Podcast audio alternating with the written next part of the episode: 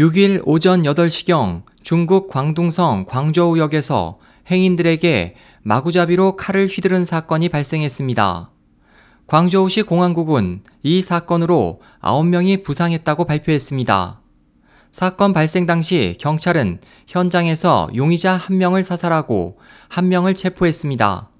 부상한 아홉 명 가운데 네 명이 중상을 입었고 체포된 용의자도 부상했지만 생명에는 지장이 없는 것으로 알려졌습니다. 용의자의 성별과 동기에 대해서는 아직 밝혀지지 않았습니다. 베이징에서는 현재 전국인민대표회의가 열리고 있는 가운데 각 지역에서 테러 대책이 강화되고 있습니다.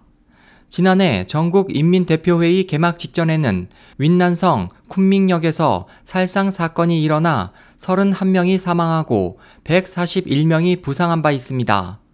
에스오에이치 희망지성 국제방송 홍승일이었습니다.